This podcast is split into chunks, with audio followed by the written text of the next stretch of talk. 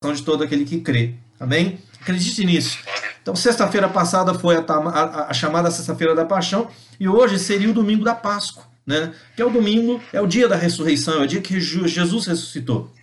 Então, eu queria tocar nesse tema nessa pregação, lendo aqui em Lucas capítulo 22, a partir do verso 7, eu vou ler aqui, vocês acompanham, por favor, nas suas Bíblias, diz assim: Chegou o dia da festa dos pães asmos, pães sem fermento, em que importava ou era necessário comemorar a Páscoa.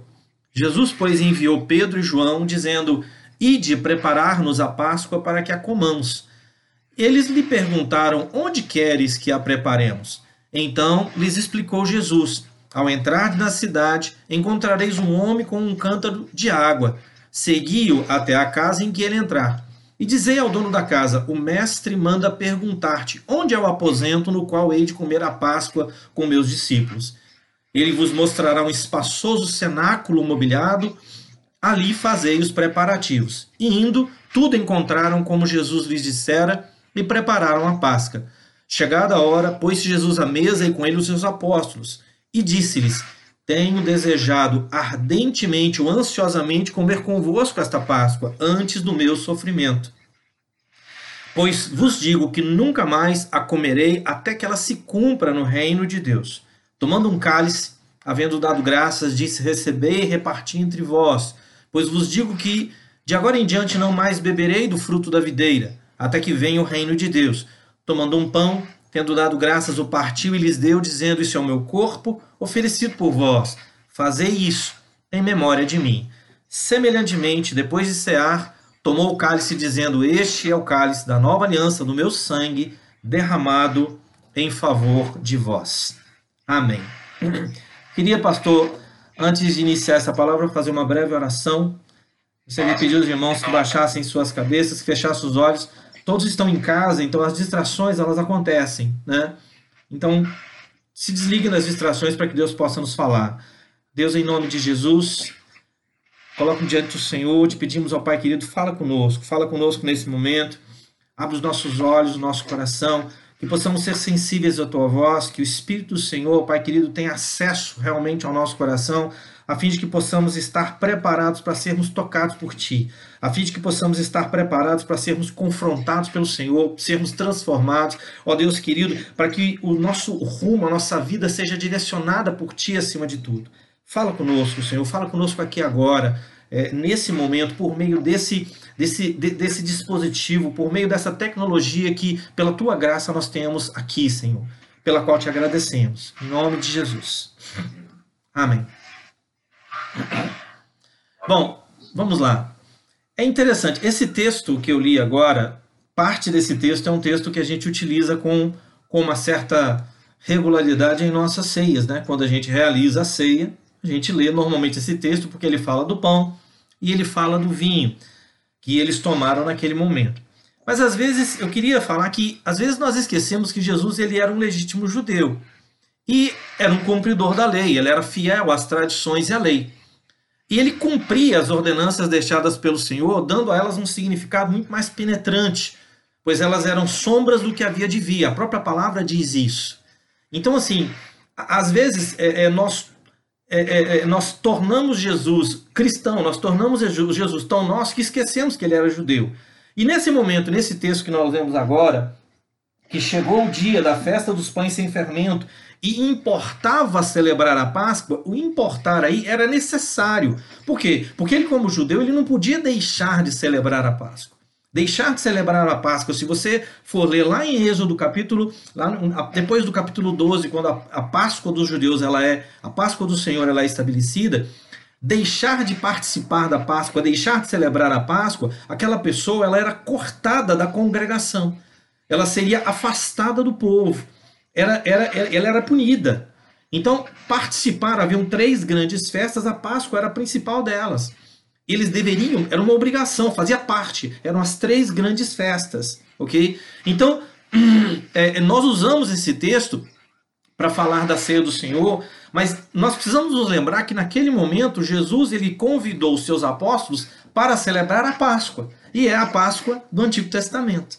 A gente Não, não, é, é, Valdérico deve se lembrar, né, com a gente lá lutando em sala de aula, estudando exegese hermenêutica, né, Valdérico?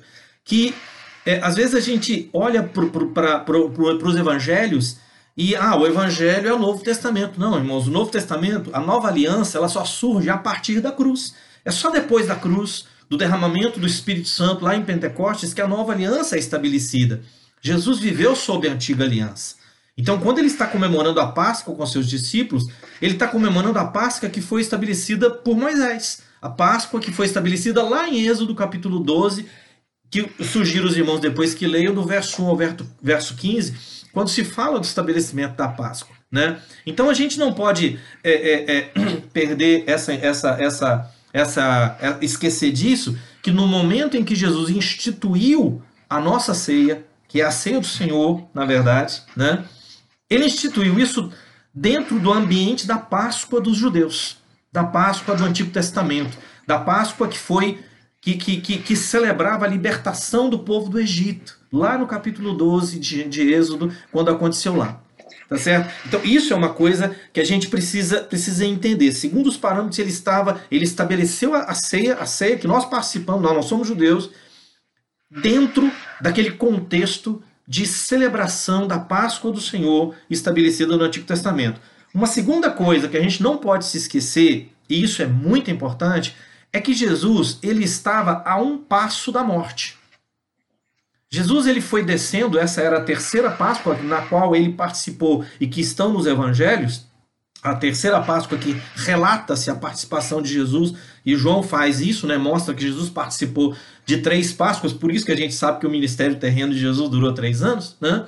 Mas pense bem, a, a, a, a participação a participação de Jesus ali, ela, Jesus ele sabia. A primeira coisa que a gente tinha que se lembrar era que aquilo ali era a Páscoa dos judeus, era a Páscoa do Antigo Testamento. E a segunda coisa é que eram os últimos momentos de vida do, do, do, do, do de Jesus Cristo. E ele sabia disso. Né? Ele sabia realmente disso. É, é, eu queria lembrar aqui, eu não sei se vocês já assistiram um filme. Existe um filme que o título é Os Últimos Passos de.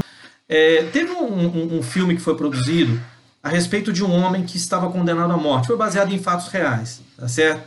Ele foi preso, é, condenado à morte pelo assassinato de dois adolescentes. E de repente uma freira católica, ela se dispõe a ajudar esse homem, primeiro porque ela achou que ele fosse talvez inocente, que ele tinha sido é, é, condenado injustamente. Mas no final das contas, ela acabou acompanhando esse homem até os últimos dias de sua vida. Né? E é interessante isso porque nesse filme fala-se que quando o homem se vê diante da morte, não havia mais motivos para ele não ser verdadeiro, e a sua verdadeira escala de valores, ela se fazia presente. Por quê? Porque ele tinha, tinha lá um cronômetro dizendo, você tem tantas horas de vida. Né?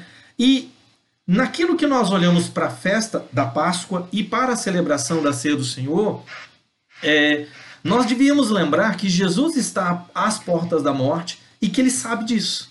Ou seja, é, o homem às portas da morte, ele está ciente de disso, ele vai experimentar preocupações, e experimentar emoções que seres humanos normais como nós, é, entorpecidos com a ideia de imortalidade, a gente não pensa que vai morrer. É interessante que uma das coisas, a gente não pensa nisso. Né? A, a Bíblia diz em Eclesiastes que Deus colocou no nosso coração a ideia da eternidade. Não é? O que está acontecendo agora que a gente está vendo todo mundo falando a respeito do coronavírus é que o coronavírus ele está lembrando a respeito da fragilidade do ser humano. Quão frágil nós somos. Vocês já pararam para pensar que esse vírus ele é tão pequeno que ele só consegue ser visto em um microscópio eletrônico? E que quando ele entra dentro de uma célula humana, ele se multiplica milhares de vezes em questão de minutos? E que ele consegue matar milhares de pessoas sendo tão pequenininho, sendo tão tão ínfimo, tão sem aparentemente sem poder, sem importância? Fragilidade humana. Então as pessoas estão estão bastante cientes a respeito de que a vida é frágil, né? Só que normalmente a gente não pensa nisso. Normalmente a gente vive como se a vida nunca fosse acabar. E isso leva os próprios irmãos, os próprios, próprios seres humanos a viverem vidas, inclusive sem pensar no Senhor. É, é interessante, tem uma passagem no livro de Eclesiastes que às vezes incomoda, pode incomodar, principalmente no momento de enterro de alguém, quando se diz que existe mais sabedoria na, na casa do luto do que na casa da festa, porque na casa do luto os homens repensam as suas vidas. Né? Observa que quando o homem é exposto à morte, é exposto à fragilidade, ele pensa de novo, ele, ele repensa a sua forma, ele repensa a sua vida. Né? Então, por que, que eu falei isso? Porque Jesus estava à beira da morte. Agora, o detalhe é que ele sabia disso, isso eu já falei. Então, assim, Jesus, na verdade, por exemplo, quando ele estava lá no Getsemane, depois disso, depois dessa ceia, né? Depois dessa ceia, ele estava lá no Getsemane. Jesus, ele, ele, ele, ele orou e agoniou ao ponto de transpirar sangue. Ele sabia exatamente por onde ele ia passar, ele sabia exatamente por tudo que ele ia, tudo que ele ia enfrentar. Não é verdade? E nos seus últimos dias, Jesus ele, ele foi muito ativo.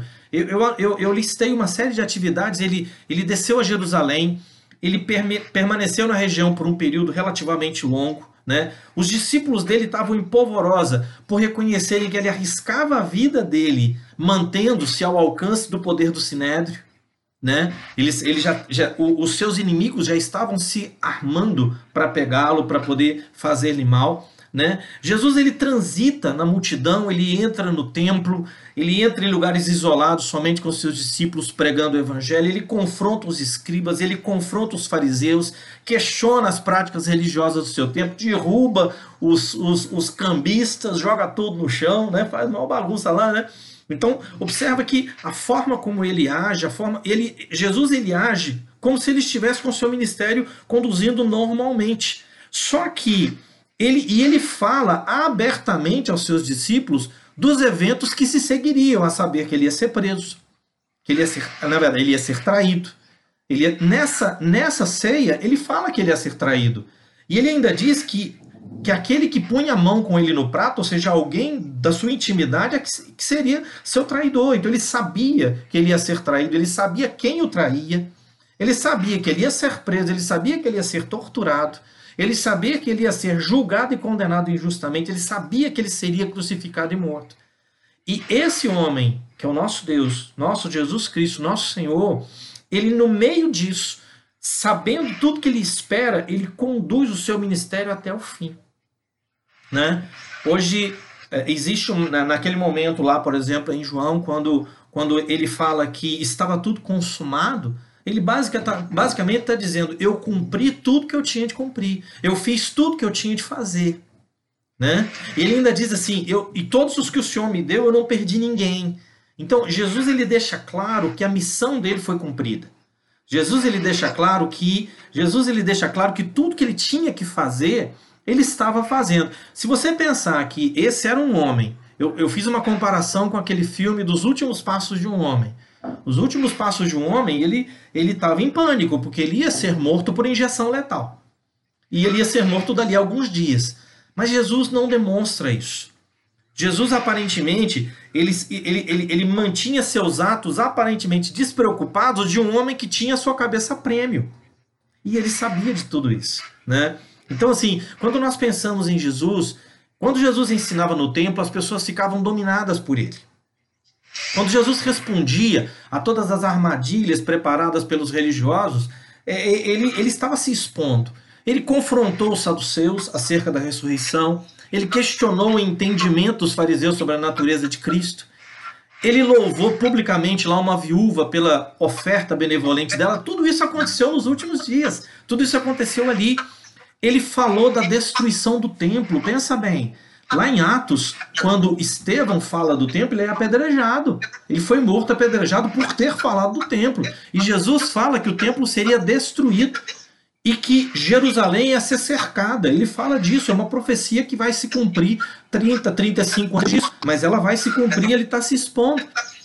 Né? Ele profetizou das dores que se seguiriam à vinda do Filho do Homem e os inimigos de Jesus, eles estavam decididos que ele era uma pedra de tropeço e que eles iam pegá-lo e que eles iam matá-lo. Eles queriam. Estava próxima a festa dos pães sem fermento, também chamada Páscoa, a Pessá judaica. É, é, Judas, cheio de Satanás no coração, ele combina o preço da traição e vem a Páscoa. Segundo João, a Páscoa, a chamada Páscoa dos judeus. Naquele texto que nós lemos, Jesus ordena que os discípulos organizem o local para a celebração. Ele os envia a um local misterioso onde um certo homem iria organizar o local. Né? Ele ainda fala que ele ia encontrar um homem carregando um cântaro de água, não é normal, porque o trabalho de carregar água é trabalho de mulher naquela cultura, por que, que esse homem estava carregando um cântaro de água? O, o, evento ele é todo diferente, é como se Jesus tivesse mandado o WhatsApp para aquele homem, estou mandando alguém aí, é assim, assim, assim, não é? Porque eles vão chegar lá, eles vão encontrar um homem carregando um cântaro de água, vão acompanhar esse homem, esse homem vai entrar numa casa, ele vai chegar no dono da casa e falar assim: o senhor precisa da tua casa, ele precisa. E o homem vai falar: ok, amém. Né? É interessante. E essa e, e, e aí ele diz, esse quando se fala de cenáculo, está se falando de uma cobertura é uma cobertura grande, mobiliada, então seria uma casa, uma casa de alguém abastado, não seria uma casa de alguém muito simples, seria uma casa maior, né, para compor inclusive essas pessoas todas um banquete, né? E aí ele diz que aquela seria a sua última Páscoa. Por quê? Porque ele iria morrer. E aí então ele seria glorificado, então ele já não estaria mais na terra para participar de uma Páscoa como aquela, tá certo? E, e ele diz que ele tinha desejado ardentemente comer essa Páscoa com eles. Ardentemente. A palavra usada lá para desejo ardente é a palavra que normalmente a gente traduz como cobiça. Jesus ele desejou profundamente ter aquele momento, aquele momento especial em que ele lavou o pé dos discípulos, aquele momento especial em que ele falou do traidor, aquele momento especial em que ele falou do que ia acontecer com ele, aquele momento especial em que os aqueles discípulos eles se entristeceram porque Jesus falou de tudo aquilo, né? Mas Jesus estava preparando, estava preparando aqueles homens para o que havia de vir. E nós aprendemos, nós aprendemos com a Páscoa judaica que além dela celebrar um passado glorioso de Israel, aquele livramento lá do Egito, né? A décima praga, né? A décima praga é aquela praga onde o anjo do Senhor ele passa por sobre o Egito e os israelitas estão com o, sangue do cordeiro marcado nos umbrais de suas portas, eles estão em quarentena, né? Eles fazem uma quarentena de uma noite, eles estão ali isolados dentro de casa, né? E o anjo do Senhor ele passa e quem tivesse dentro de casa com aquela marca de sangue pelo lado de fora, nada acontecia. Na sequência, o faraó simplesmente mandou Moisés e todo o povo sair. Então a Páscoa celebra isso. A Páscoa celebra aquela aquela aquela libertação. Ela apontava para um futuro profético da redenção através de Cristo Jesus. Vocês se lembram quando João Batista, ele viu Jesus pela primeira vez, ele apontou assim de longe e ele disse: Eis o Cordeiro de Deus, eis aquele que tira o pecado do mundo. Né? Lá na Páscoa, eles imolam um cordeiro, eles matam um cordeiro. Faz parte da, da celebração da Páscoa matar um cordeiro por família. Se a família fosse muito pequena, juntava o vizinho e matava um cordeiro para aquele grupo de pessoas. E esse cordeiro tinha todo um ritual. Ele ficava 14 dias guardado. Ele não podia ter defeitos. Ele seria morto e seria assado ao fogo. E eles iriam comê-lo com ervas amargas né? Eles iam comer vestidos para viagem, em pé, apressadamente. A Páscoa era uma encenação. Eles faziam uma encenação com lombos cingidos, ou seja, com cinto apertado, roupa vestida, sapato no pé. Eles não, ninguém come assim. Ninguém faz um banquete em pé e com cajado na mão como se já fosse sair para viagem. Mas assim era a Páscoa.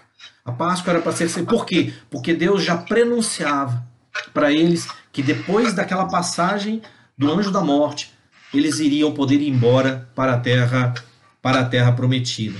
A Páscoa do Senhor, a Páscoa lá do Êxodo capítulo 12, ela apontava para a morte substitutiva do Cordeiro de Deus. Se você hoje, com a sua família, você tem acesso ao Senhor, você pode levantar os olhos e dizer: Deus fala comigo, eu tenho uma relação com Ele. Você foi redimido, teve seus pecados perdoados, é porque Cristo te substituiu. E isso foi prenunciado lá lá atrás. Né? E Jesus, como um judeu, ele celebrou essa Páscoa. Ele celebrou essa Páscoa que ensinava muito a respeito da redenção. Eu separei aqui alguns tópicos a respeito de como era a festa da Páscoa dos judeus. Observe que ah, em, em Êxodo capítulo 12, no verso 2, tem uma expressão interessante da parte de Deus que ele diz assim: E este vos será, é no, no verso 2 do capítulo 12. Este vos será o principal dos meses, será o primeiro mês do ano. Que é uma, uma curiosidade, a Páscoa é celebrada entre março e abril. Ela não é em janeiro. Mas para os judeus, o ano começaria ali, naquele dia. Era uma vida nova, era uma nova vida, era um novo calendário. Né? Aos dez dias do mês, cada um tomaria um cordeiro para si. Esse cordeiro ou cabrito, ele ia ser separado para um certo número de pessoas.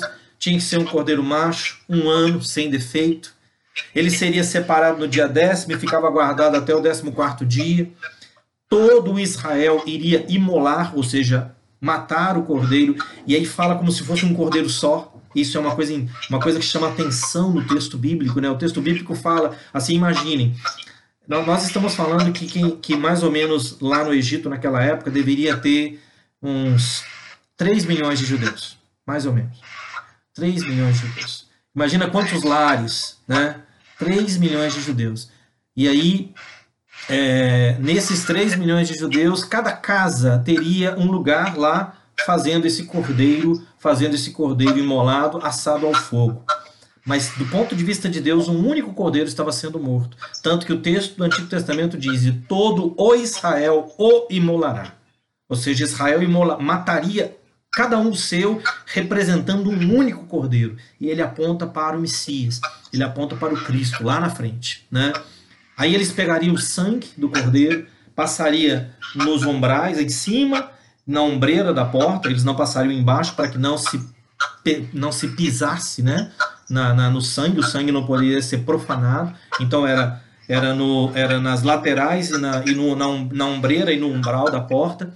Né, é, eles iriam comer a carne assada ao fogo, com pães sem fermento e ervas amargas.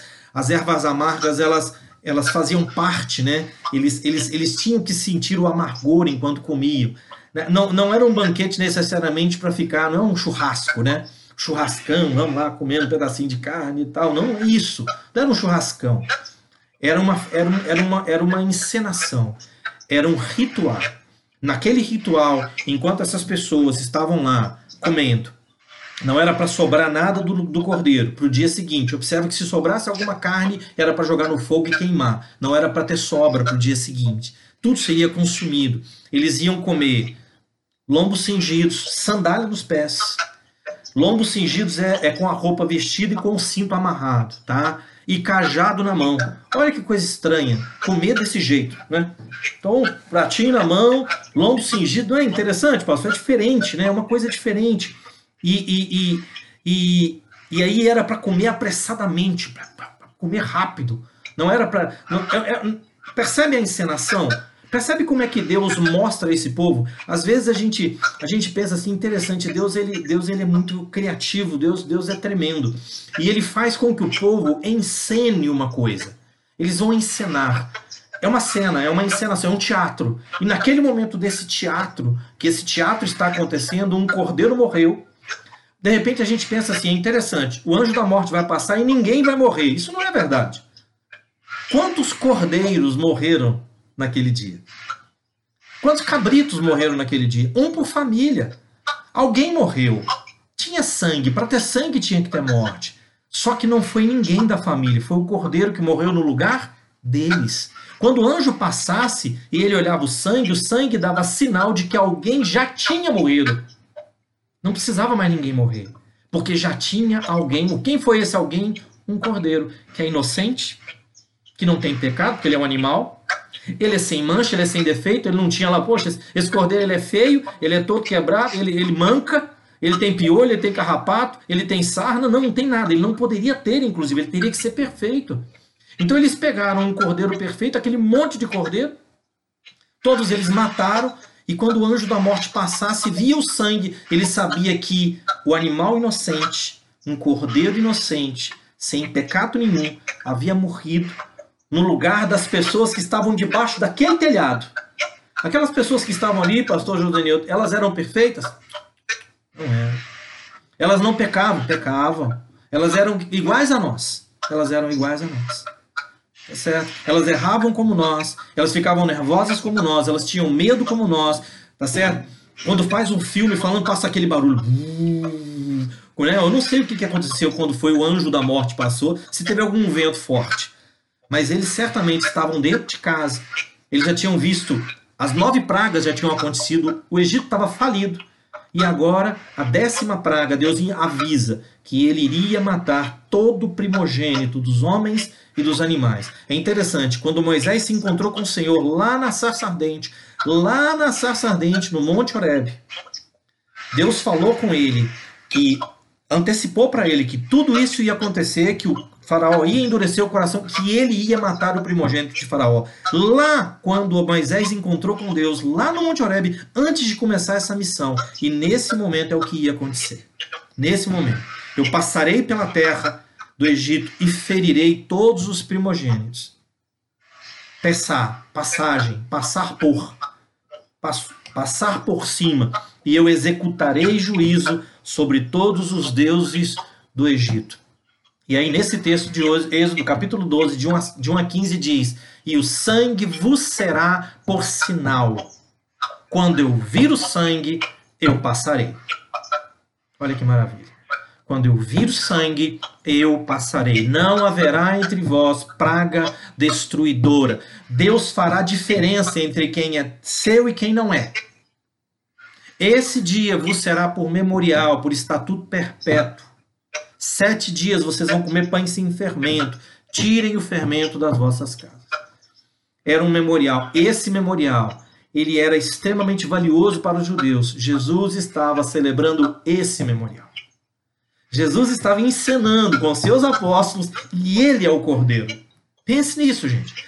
Pense nisso, como isso é forte, como isso é profundo, como o Cordeiro de Deus que tira todo o pecado do mundo estava ali com aqueles doze homens sentado naquela mesa, provavelmente deitado, né, com os pés por debaixo dela, que o modelo era diferente, fazendo um banquete. Aquele banquete era o banquete da Páscoa, e eles estavam ali cingidos, eles estavam de calçados dos pés, eles estavam com o cajado na mão, e eles estavam comendo apressadamente a Páscoa do Senhor, porque um cordeiro tinha morrido. Significa que aqueles apóstolos mataram um cordeiro. O cordeiro tinha que ser morto por uma família ou por um grupo de pessoas. Então morreu um cordeiro. Mas o verdadeiro cordeiro estava ali, sentado com eles. Estava ali na mesa, falando tudo que ia acontecer. E ele sabia que ele era o verdadeiro cordeiro. Ele sabia. Enquanto Israel, lá atrás, participava desse banquete cerimonial, a portas fechadas, o anjo do Senhor passaria pelas terras do Egito como um grande e terrível sombra, levando para si a vida de cada primogênito encontrado, homens e animais em cada casa, em cada barraco, em cada tenda, em cada estábulo, em toda, tenda, em toda a terra do Egito. Então a potência mais poderosa do mundo. Deus não fez distinção entre o pobre e o rico, entre o escravo e o livre. Ele não fez.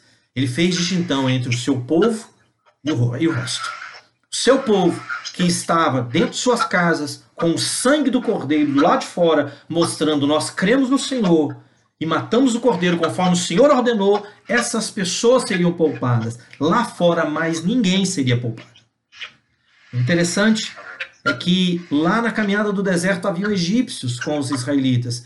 Então nós acreditamos que alguns egípcios acreditaram nessa praga e eles também fizeram a mesma coisa. E é possível que algum judeu não tenha acreditado e não tenha feito, porque tinha inveja de Moisés ou achou que Moisés era um charlatão.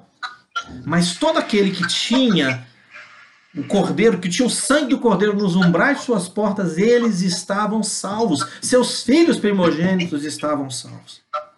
Para Israel, a celebração da Páscoa era como uma encenação, pois à medida que o universo era revirado do lado de fora, pessoas morriam. Imagina que cada casa sempre tinha um primeiro nascido e ele estava morto.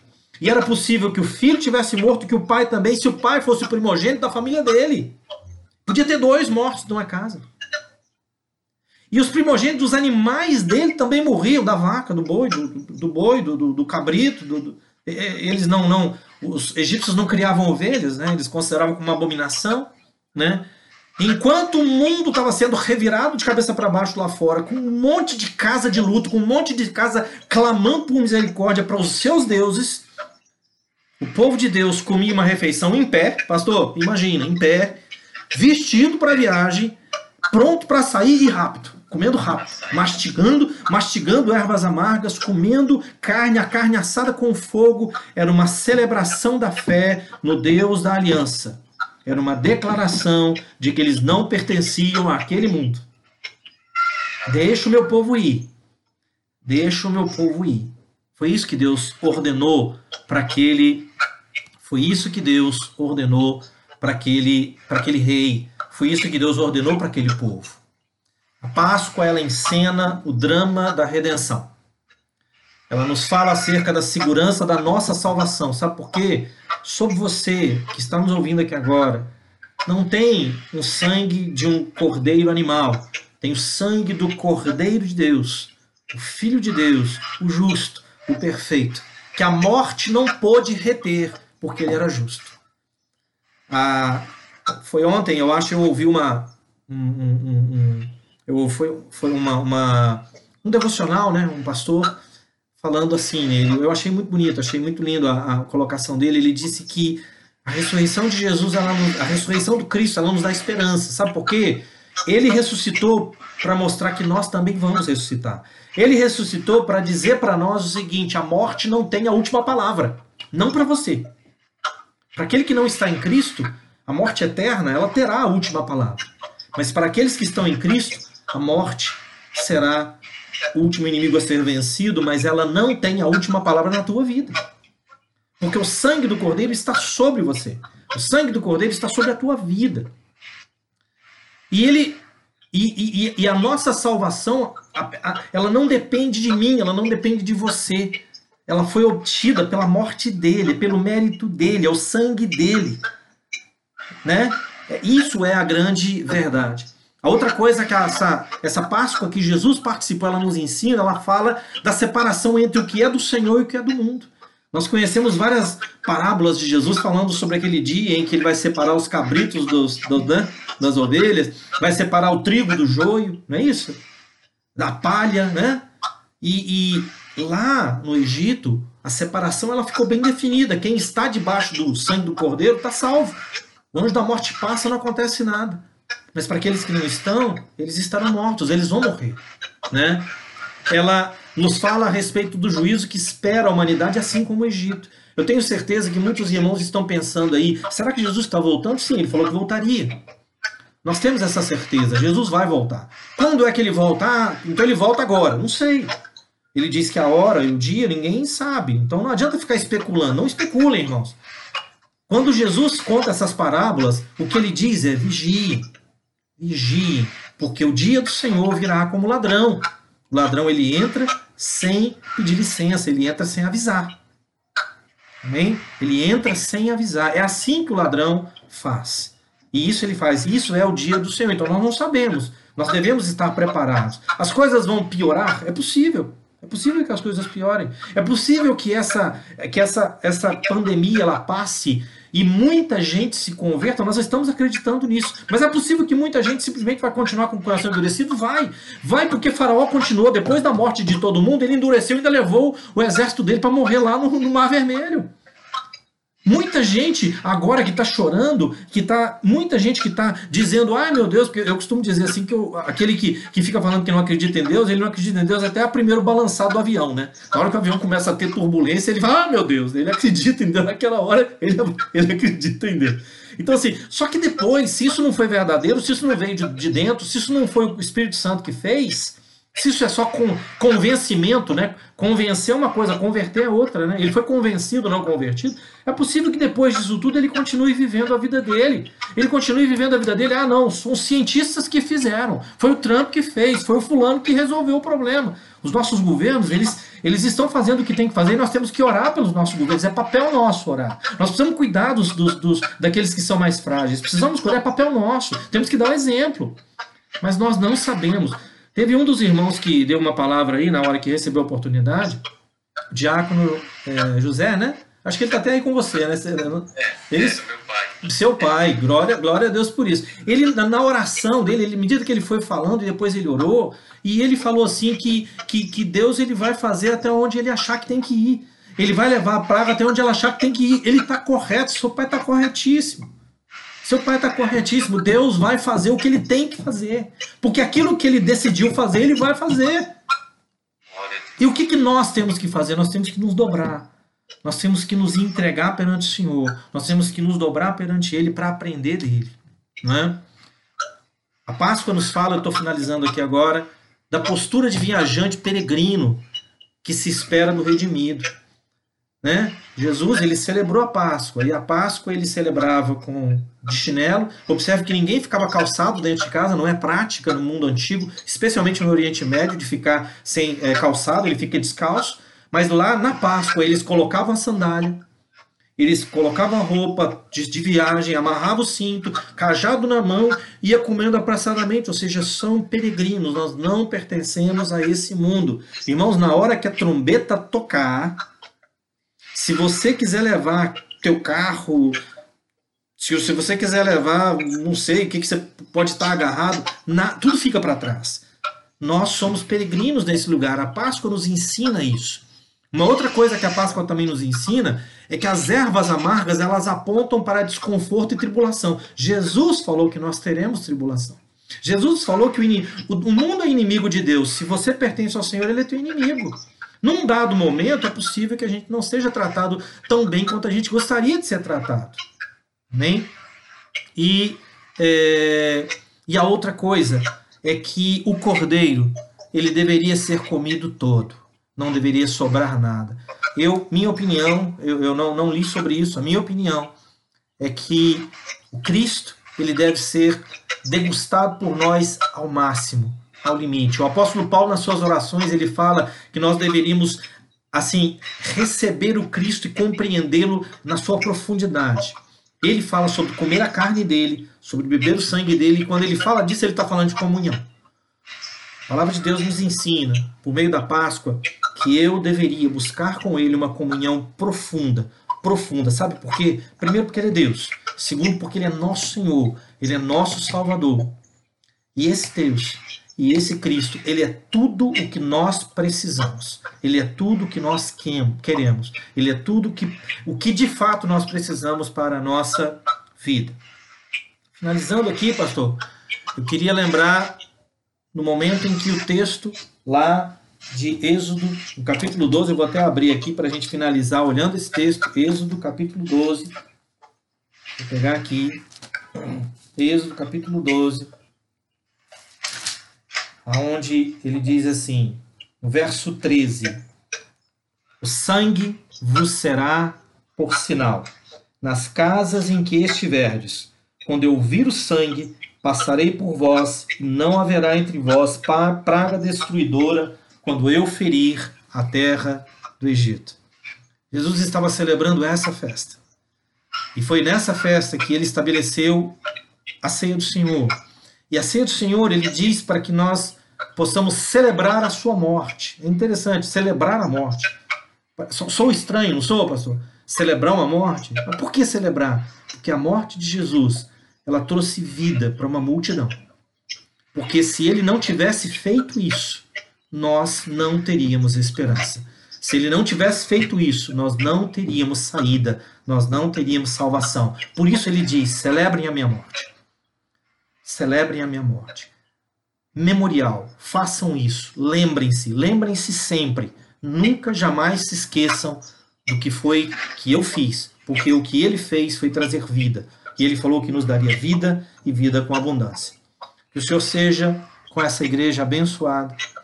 Que o Senhor possa mantê-los nesse propósito de se reunir, de estudar a Bíblia, viu, pastor? Usando as tecnologias que tiver. Que Deus possa tranquilizar o coração dos irmãos que ainda estão um pouquinho incomodados por estar sendo necessário que isso aconteça.